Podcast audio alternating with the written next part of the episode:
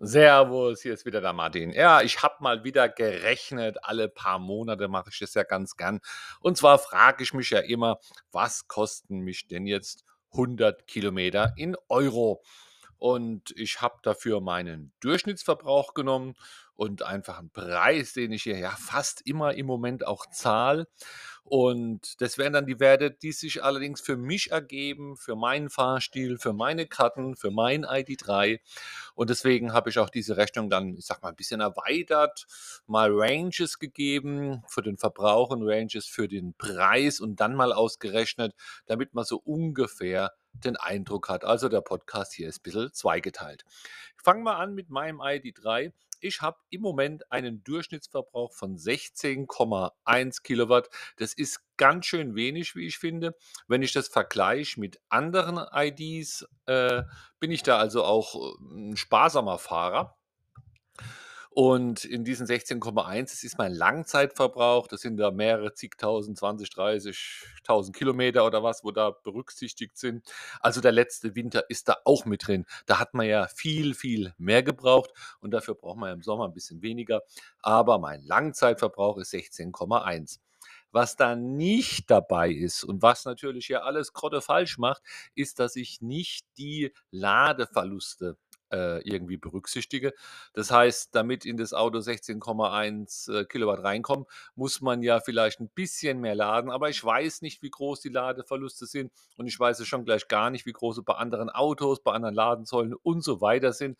Das heißt, wenn du diese Rechnung für dich nachvollziehen willst, dann äh, musst du die Ladeverluste noch kalkulieren. Also die Preise sind eigentlich immer ein bisschen höher wie das, was man hier ausrechnet. Aber du wirst sehen nachher, dass bei diesen Ranges, bei diesen Preisspannen, die Spanne so hoch ist, dass es da überhaupt nicht drauf ankommt. Ist, glaube ich, nicht so, so relevant. Ja, kann man auch vielleicht noch 5% dazu addieren oder sowas. Da merkst du ja, das, das macht es nicht fett. Also 16,1. Und was lade ich im Moment? Im Moment lade ich fast ausschließlich AC. Das klappt ziemlich gut mit der V-Charge-Karte. Die habe ich jetzt schon ein paar Monate lang. Nur diese Karte und da zahle ich ja noch 37 Cent.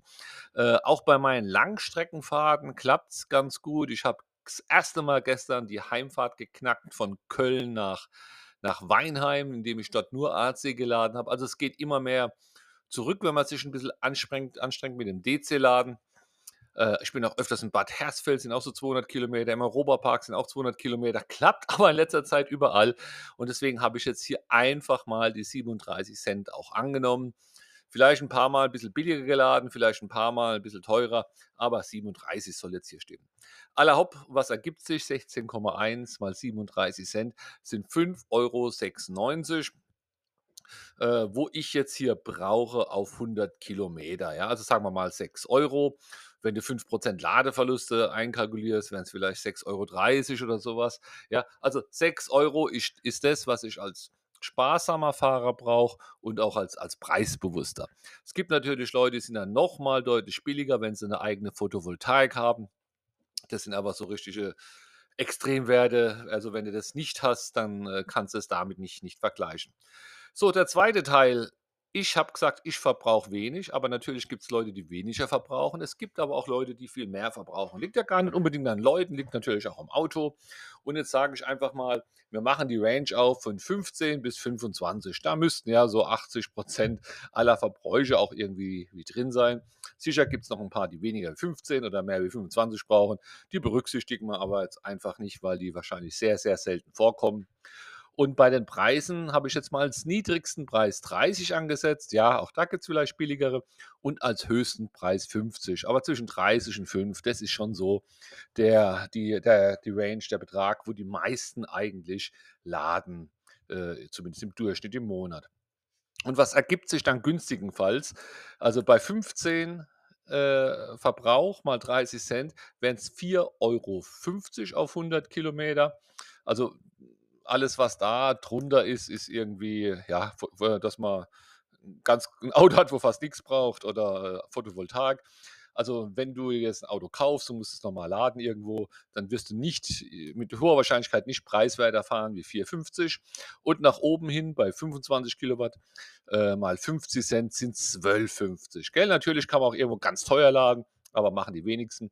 Also irgendwo zwischen 4,50 Euro und 12,50 Euro, vermute ich mal, werden die meisten Leute für ihr E-Auto auf 100 Kilometer zahlen. Boah, das ist jetzt aber auch eine Mods-Range, gell? Das ist äh, doppelte, ist ja fast das Dreifache. Also ist schon verrückt und es liegt halt hier an den Strompreisen, gell? Also du kannst wirklich preiswert laden und, und, und 10 Meter weiter äh, teuer laden oder mit einer anderen Karte viel teurer laden. Also das ist hier wirklich eine, das ist äh, verrückt und auch der, auch der Verbrauch äh, finde ich, ist hier, ja gut, das ist wahrscheinlich bei den Benzinern genauso. Da gibt es halt einfach mal große Unterschiede. Ich kann es dir halt nicht genauer sagen. Wenn du ein ID3 hättest, dann kannst du meinen Wert nehmen. Wenn du irgendein anderes Auto hättest, dann musst du am besten mal einfragen, der das Auto hat, wie der das macht, was der so zahlt. Und äh, dann kannst du es dir auch ausrechnen, aber irgendwo zwischen 4,50 und 12,50 wirst du liegen. Alle hopp, hat mich gefreut und dann hören wir uns einfach nächste Woche wieder.